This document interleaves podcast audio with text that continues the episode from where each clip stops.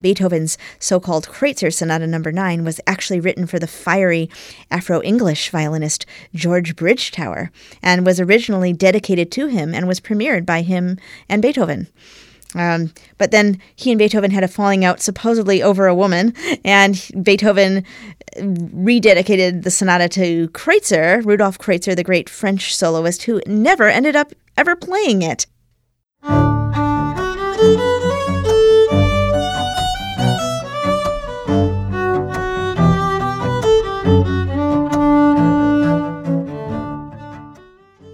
Welcome to Rosin the Bow, an audio journey through the world of the violin family. Hi, I'm Joe McHugh, and this is part two of a conversation I had with violinist Rachel Barton Pine. She begins with a story of an unusual experience she had once while playing a very special violin.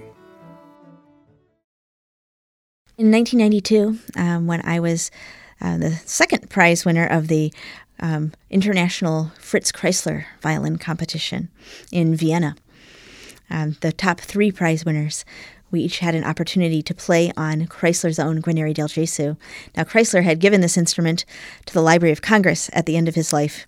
It was thought that it was a generous gesture to his adopted country, but in fact, he owed some back taxes, and he owed those back taxes because of gambling debts. And you know, it's a it's a fun little story. But in any case, this was the first time that the Library of Congress had let it leave the U.S. Um, since it came into their collection. So it was a great honor to get to play on this Kreisler instrument there in Vienna for the um, you know, as a winner of the Kreisler competition. And the piece that I happened to be playing, I had actually chosen it for its title. I mean, it was a great piece, as all of Kreisler's pieces are, but I was like, you know, I saw it listed in the catalog of his hundreds of works, and I said, I have to play this one. It's called The Viennese Rhapsodic Fantasietta. I thought with a title like that, it's got to be over the top, and indeed it was. But it was something that he had written at the end of his life. And of course, he, like me, he had been through a series of instruments, first one and then another, until he found his his soulmate, which was this last Guarneri del Gesù. And this Viennese Rhapsodic Fantasietta being one of his later pieces, he had written it on the Guarneri. And as I picked up that instrument and started playing that particular piece, it was like a ghost coming out of the F-holes. It's like Kreisler himself was was playing the music. Everything that I had envisioned as being desirable for my tone colors and my sound for that particular work was right there in the instrument. And it made me really think, first of all, you know, teachers will talk about how they lend their instrument to their student for a week and it comes back with all of their bad habits. You know, this wood is an organic material, and as we, the player, vibrate the wood, it alters the wood. And so the fact that Kreisler had been the last violinist to have a long term relationship with this instrument, and while it's played on occasionally for special performances at the Library of Congress, um, nobody has lived in, with this instrument as their daily companion um, for a long period of time, or for any period of time since Kreisler. You know, it lives at the library. At the library, and so, um, you know, so nobody's sound had kind of superimposed itself over Kreisler's. but then it also made me wonder about the player composer and that relationship. And did this piece sound like Kreisler's voice because he had written it, or was it that Chrysler sounded like himself because he played this instrument? You know, like how much does the in- instrument influence you, and how much do you influence the instrument, and all of that? And now that I've lived for since 2002 with the Guarneri that I play, I do think that probably if somebody else picked it up, they would say, That sounds like Rachel. Um, because I've gotten so far inside it by this point, but also it's gotten into me. And so it sounds like Rachel, but does it sound like Rachel because Rachel sounds like it? Because living with it and hearing what it has to offer, it's not only able to give me everything that I come up with in my imagination, but it's leading me to places that I would have never imagined you know, it's guiding me and showing me things and altering who I am as a musician because of this relationship. Here then is a vintage recording of Fritz Kreisler playing his violin.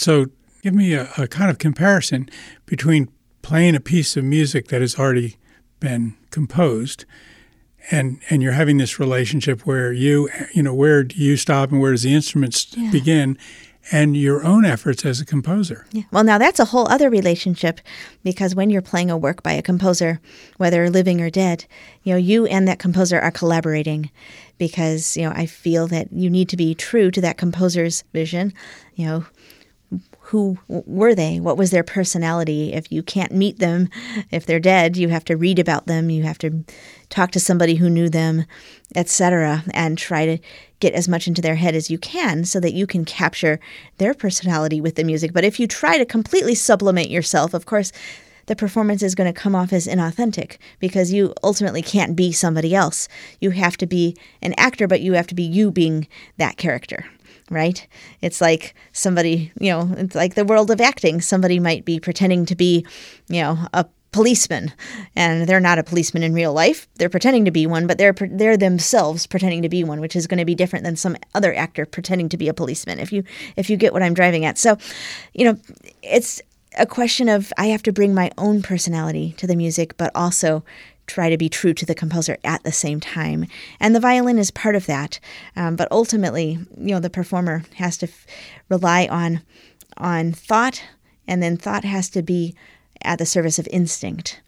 Um, so your instinct is your final arbiter you know, you might think that this makes logical sense, but if it doesn't feel right, then it's a no go. Um, you know, do all of your homework, all of your practice, all of your study, analyze the piece, read about the composer, read about the performance practice and musical aesthetics of the time, get to know your instrument, et cetera, et cetera. But go out on stage and just do what feels right, and you can't go wrong. So that's when you're playing somebody else's music. Now, when you're composing, is it a different is the violin informing this process in any different way? Well, I definitely think so because it's all about personality. And so, you know, where I might choose to bring a phrase or a color is going to be based on what's going to sound good on my instrument as well as, you know, what fits my particular playing. So, um, the fact that my instrument has a really juicy G string, or the fact that, you know, it can take a lot of very strong playing, um, you know, I'm going to be going in that direction more than an instrument that might not have those particular qualities when I might um, you know play more with the ethereal side of the sound, etc. Um, so, do you ever yeah, think of your ever think of your violin as having a name? There's several people I've thought of it. They, well, since they, it already has a nickname, the ex Bazzini ex Soldat, I think that's already quite enough names. Uh, um, but my daughter, I have to tell you, oh. she has named her violin Singy and she named her bow Ringy because Ringy wants to make a ringy sound and not a fuzzy sound or a scratchy sound. Because of course, if you're too far away from the bridge, closer to the fingerboard, it's going to be fuzzy. If you're too close to the to the to the bridge, it's going to be scratchy. So ringy wants to be right in the middle of the string where ringy can ring, and then singy sings. And yeah, so she named her violin Singy. And, um, and how old is she? She's four. She's four. So my daughter started violin lessons when she was two and a half with a standard issue 132nd size, which these days sounded quite decent. It wasn't a disgusting sound, even though it was so teeny tiny. Um, and she started lessons, and you know, little two year old, she was, you know, as careful as she could be at that age with her violin, which was moderately so. Um, and of course, I, you know, made sure she didn't accidentally drop it or something, or step on it, or whatever a two year old might do. Um, but, you know, she would set it down upside down, sometimes accidentally, and all the kind of things you would expect. Then she um, got big and um, needed a 116th. So we went back to the shop, and I'm assuming that she's going to be given a standard issue 116th size, you know, factory made little whatever. Well, the shop owner goes in the back and gets out an antique, handmade, mid 1800s 116th. He says it's been in his vault for a dozen years, but he knew uh, that my daughter was coming in that day and got it all fixed up for her. And I'm going, oh my gosh, she's still two. Oh my, like, I don't want to worry about us taking care of an antique. And I was like, oh my goodness, this is going to be stress. But we got home, and at first she was having a bit of angst because I was talking to her about how she had to be extra careful with it. But then she heard the sound and she said, I love my new violin. Her name is Singy. And so she was very careful with Singy and just loved her. But then she got bigger again and she needed a one eighth. And she said, I don't want to say goodbye to Singy. And I'm going, what am I going to do? This is going to be traumatic. How do I like tell my daughter she has to give this violin back and say goodbye to it? And, you know, it wasn't a question of owning it and hanging it on the wall as a souvenir of her babyhood because, you know, it belonged to this shop owner and, you know, maybe it could be used by another child someday or whatever. So we go to the shop and thank goodness he got it. So he takes Singy and he br- brings her to the back and he comes out and he said, We made Singy grow. She's bigger now. so there you have it. so and, and, Singy and, is still a part of my daughter's life, but now she's a one eighth. Oh, that's very good. That's very good. is there something about the instrument itself compared to other instruments? What is it about the violin? And of course, there's the cello and the viola in this family. What is it about these instruments that you just think is unique. Yeah. Well, you know, people always ask me, do you play any other instrument? And it would have been nice to have had a, the opportunity for a little bit of keyboard skills when I was a student. My parents certainly couldn't afford an upright, so I didn't have the chance. Um, but I was never drawn to play the piano as an instrument, you know, for repertoire or anything like that, and um, guitar or just anything. I, whatever I want to do musically, I can do on the violin because the violin can do anything. And, you know, I like the fact that unlike the cello, most of the time who has to sit, you know, I can be on my feet standing and playing, and it has the high notes and the low notes. And um, of course, playing a Del Gesù, I do have that deep alto voice as well.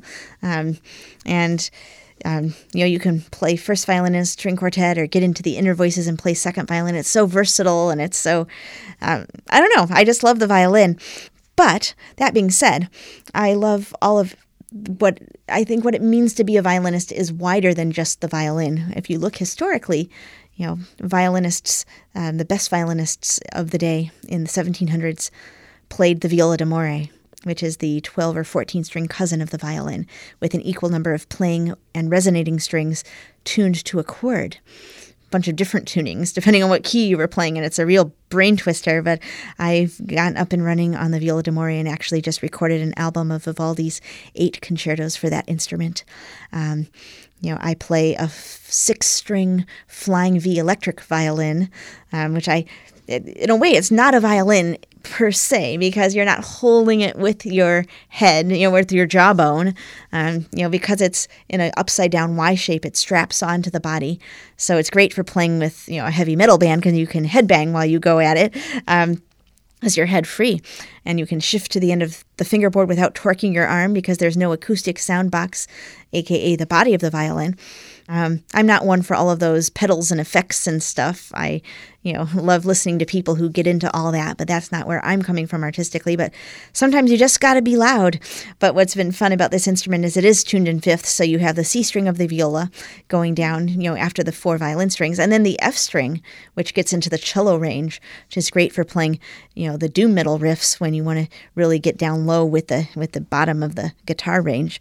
So that's been a fun instrument. I play the pochette, which is the dancing master's fiddle that you hold on the arm, and I play Renaissance violin on the arm for 1500s music. Um, I play Baroque violin, of course, which is a baro- which is a regular violin but set up in its earlier fashion with the old fat short neck and the gut strings and the um, Baroque bow, which is curved outwards. So that's a whole different set of tone colors and articulations and expression. And I love doing the improvisation element of Baroque music and all of the dance styles from the different countries. And then I also play the medieval ancestor of the violin, which is the rebec. Basically basically anything that's parallel to the ground I'm interested in playing myself. I don't so in other words, you won't find me playing a viola da gamba or an erhu or any of those things that are perpendicular like a cello. Um, but anything related to the violin I'm interested in because I love the violin so much I want to know all about it in the widest sense possible. So it's been interesting with each of these different kinds of violins or ancestors or of the violin or cousins of the violin as I've played these different members of the violin um, sort of family to figure out, you know, where does that instrument's voice begin and where does my voice end and how does it all fit together. So, you know, especially with the viola d'amore, at first I was playing on the viola d'amore. It took me a while to figure out who am I as a viola d'amore player and where is my sound? And it's actually a different voice than my voice on the violin and like a different element of my personality. And, um, you know, it's, it's just been actually a very fascinating journey. And I would think the, the, having to adapt because of your performance schedule. So it's not like you can binge on one of these instruments for six months. You're doing one and right back to the other one and right back to the other one. So you've learned a kind of flexibility to be able to pick up very different kinds of instruments and go back to what you do on that instrument. Absolutely. Now, maybe I would sound that much better on whatever it is, you know, the Renaissance violin or something if I played it exclusively for a year or for 10 years, but that's never going to happen because my primary voice is as a modern violinist, meaning, you know, modern meaning, you know, the Tchaikovsky and Brahms violin concertos on my modernized Guarneri del Gesù. You know, that's who I am playing the standard repertoire, but I would never be happy doing nothing but that. You know, you've got to go out for Indian or Thai or whatever every once in a while, not just have the same old spaghetti for dinner every night, even though that's the best food possible. So tell me about this uh, journey you took trying to explore uh, African American composers on the violin. Actually, we're so used to translating black as African American, but right. when it comes to classical music, um, African descended would be perhaps a better term because composers of African descent come from Africa these days. Many, many wonderful voices coming out of a whole variety of different countries. Um, they come from Europe, going back all the way to the time of Mozart. They come from Latin America, going back to the Baroque and even before. Um, and of course, the Caribbean, North America. Um, so there's, you know, of course, many, many wonderful African American composers, but so many from elsewhere. And actually, my album of music by black composers from the, the 18th and 19th centuries, those works from the 1700s and 1800s, none of them were by African American composers. They were Afro Caribbean and Afro European. Um, and so, but it is important to bring that history to light course, we're talking right now in February of 2016 when it happens to be Black History Month. But for me, in the classical music world, every month is Black History Month because this is such a wonderful slice of the repertoire, and we all are missing something if it's forgotten or disregarded. But it's especially important for minority students to realize that classical music is part of their heritage too, so that they don't feel like they're playing somebody else's music and have that barrier to full participation and to support from their family and friends, thinking that, oh, you're doing somebody else's music, which is not true. And so I love to tell the stories about the all black orchestras of the 1800s in America, which were sort of the equivalent of the Negro baseball leagues. The fact that Booker T. Washington and Frederick Douglass were both um, enthusiastic amateur violinists.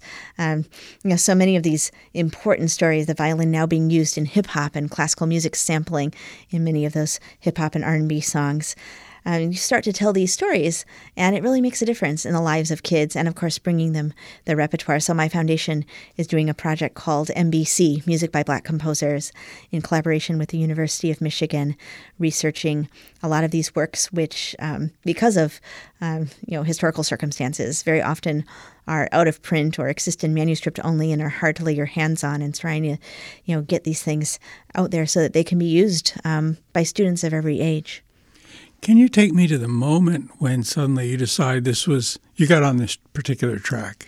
Actually, it wasn't a moment. I was very, very lucky to grow up in Chicago for so many reasons. Um, but we have a facility called the Center for Black Music Research. Um, they're not doing what my foundation is doing. Their angle is a bit different. They're really more about the ivory tower, you know, academia. Um, but they're doing wonderful primary research to dig up these composers and to look at all kinds of different musics of the African diaspora. And so, different chamber music series playing in the Civic Orchestra of Chicago um, growing up as a, as a teenager, um, you know, we peppered in music by various black composers, historic and living, into various concerts. And I didn't realize that this wasn't the norm till I was a bit older, and then thought, well, but this should be the norm, and Chicago should not be the exception. Um, but I was lucky to be exposed to this um, just by where I happened to be living. And did you ever come across a story about a black uh, musician or composer, violinist, uh, and a relationship that that person had with their violin or how they got their violin? Did you ever come across kind of an unusual story in that regard? I don't, but I'll be on the lookout. I'll definitely let you know if I do. Um, you know, Jose White, for example, um, the Afro-Cuban violinist who was sponsored by Gottschalk um, to go study at the University of Paris, ended his career teaching there, was actually the, the teacher of George Enescu, who was the teacher of Menuhin. Um, but um, Jose White was a touring soloist in the era of Wieniawski, Vieuxtemps, and Sarasate and was compared favorably to those other virtuosos throughout his career. And, you know, he must have played a fine instrument. And I have to identify which one it was and how he got it. And there's still more work to be done. We've been really focusing at this point on the basics of the biographies, but also the repertoire and the childhoods of the composers, which I think is so interesting for younger musicians. Um, but you know, fun stories like the fact that Beethoven's so-called Kreutzer Sonata Number. Nine was actually written for the fiery Afro-English violinist George Bridgetower, and was originally dedicated to him and was premiered by him and Beethoven. Um, but then he and Beethoven had a falling out, supposedly over a woman, and Beethoven rededicated the sonata to Kreutzer, Rudolf Kreutzer, the great French soloist, who never ended up ever playing it. So it's kind of ironic that, I mean, Kreutzer wrote some etudes that we remember in the violin world, but he wouldn't be remembered by the wider music community for his own compositions or his long gone career. He's remembered because of the famous Kreutzer Sonata, which really ought to be the Bridgetower Sonata and originally was the Bridgetower Sonata. So reading about Bridgetower's playing and his collaboration with Beethoven is just fascinating stuff. That is, and I think I, have heard something about that story, and again, without the great detail. And I just spent 12 years uh, researching, uh, well, trying to find the family of an African American woman who took care of me from the time I was born till I was five. And my father died of polio when I was one, mm-hmm. and my mother was pregnant and she lost the child when he, when my brother was born. Four months later, he only lived for uh, 48 hours. So it was a tremendous tragedy. And yet, this 60 year old African American woman named Helen, who I was enormously fond of, was there in the house and doing everything and taking care of my brother and I. And she left when I was five. And recently, I suddenly began to really feel I had to find her and thank her for everything she did for our family, and particularly because I had become exposed to a lot of the new research in brain development. And uh, there really is a case to be made that these caregivers have a much more profound role in the, the mm-hmm. physical uh, structure of the brain than we ever knew. Well, when I was 20 years old, I decided to become this hippie, back to the land guy, and I moved to West Virginia, buy this farm, and I totally fall in love with Appalachian uh, fiddle music and ballads and and the banjo and the fiddle. And simplistically stated, it's pretty much a kind of Scotch Irish and Irish mm-hmm. musical tradition with some German. Well, actually, I mean, they say that the two main roots of the American traditional fiddle music is are the music of the New World, uh, particularly from the British Isles, combined with the music um, brought over from Africa that African Americans, you know, who were given the Western violin to play um, on the plantations, you know, for the entertainment of you know the plantation owners would then play their own African music on this Western instrument, and that was you know the blues that became combined with the Celtic to make the Appalachian and etc. And um, there were of course the bowed stringed instruments um, held on the arm from West Africa, like the goje, which I've had the opportunity to play myself in Ghana, and so it's you know when you go back far enough in history, you know the old great American fiddlers were all African American. Well, we mentioned that you like to play the Scottish music, and I spent a year in Scotland. Um, after I had developed this interest in the uh, Appalachian fiddling and been playing for a couple of years, got to go to Scotland, and it sometimes would be the same fiddle tune, and very, very different. It'd be very square and lovely tune, but it wasn't the tune that I knew from the mountains of Appalachia, which was this particular love I had. And so I talked to a, this uh, well known brain specialist, Dan Siegel, when I was doing this research on this book and, well, this looking for Helen's family. And I said, Is it possible I would have sought out music that represented the kind of two tonal qualities of the voices that were around me? Because I had this memory of her singing to me, but I wasn't sure of that. And he got very excited. He said, according to his research, he said that would be exactly what you would do. And this this music is a kind of marriage of these two things you have known from the moment you were born.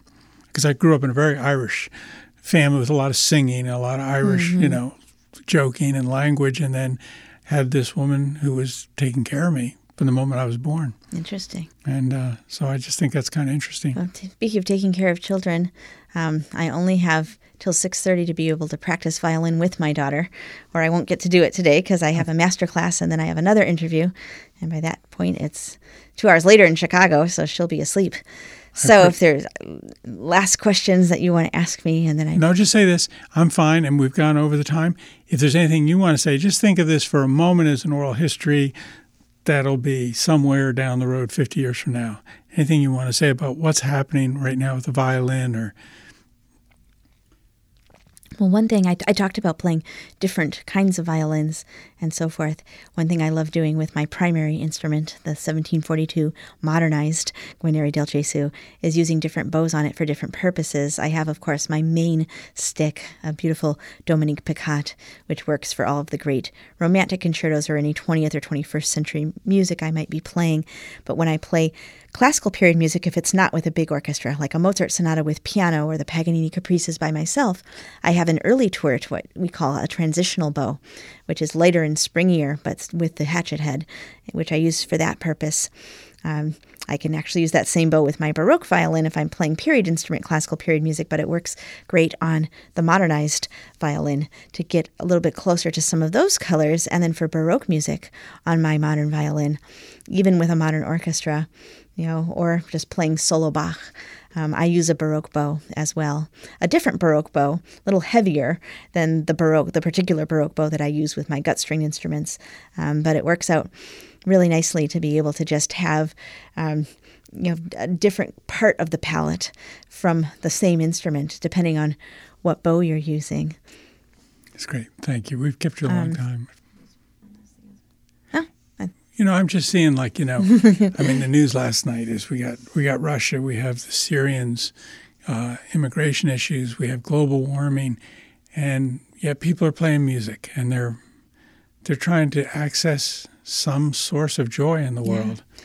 Well, you know, playing the violin and sharing the music of the violin with people. You know, I think it brings us together and it connects us with the divine in a way that goes beyond words. And, you know, we need that in our lives. You know, we need to be able to touch something greater than ourselves because that gives us hope and that gives us motivation. And music is also, you know, the universal language that brings people together across barriers or boundaries of, you know, race and ethnicity and class and country of origin and all of those other kinds of things. And so, um, music is, you know, so important for humanity, and there's no slice of humanity that doesn't have a musical language indigenous to it. But classical is something special that goes across all cultures and really is the highest form of expression of what humanity is capable of. And so I just feel so privileged um, to be able to do this with my life, and um, and it's just a really fun adventure. Perfect. Thank you.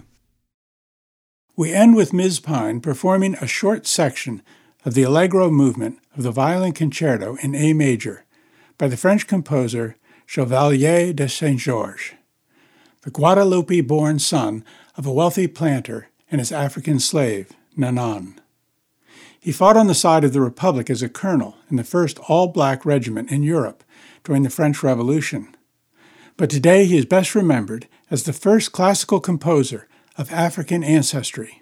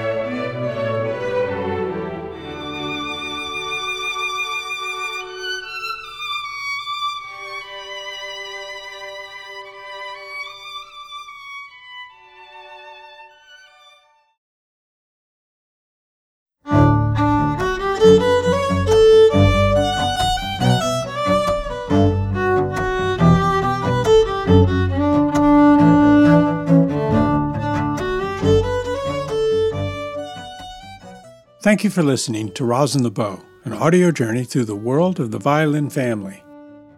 Rosin the Bow is produced by Joe and Paula McHugh in the studios of the Raven Radio Theater. Our theme music was arranged and performed by the string quartet The Fretless.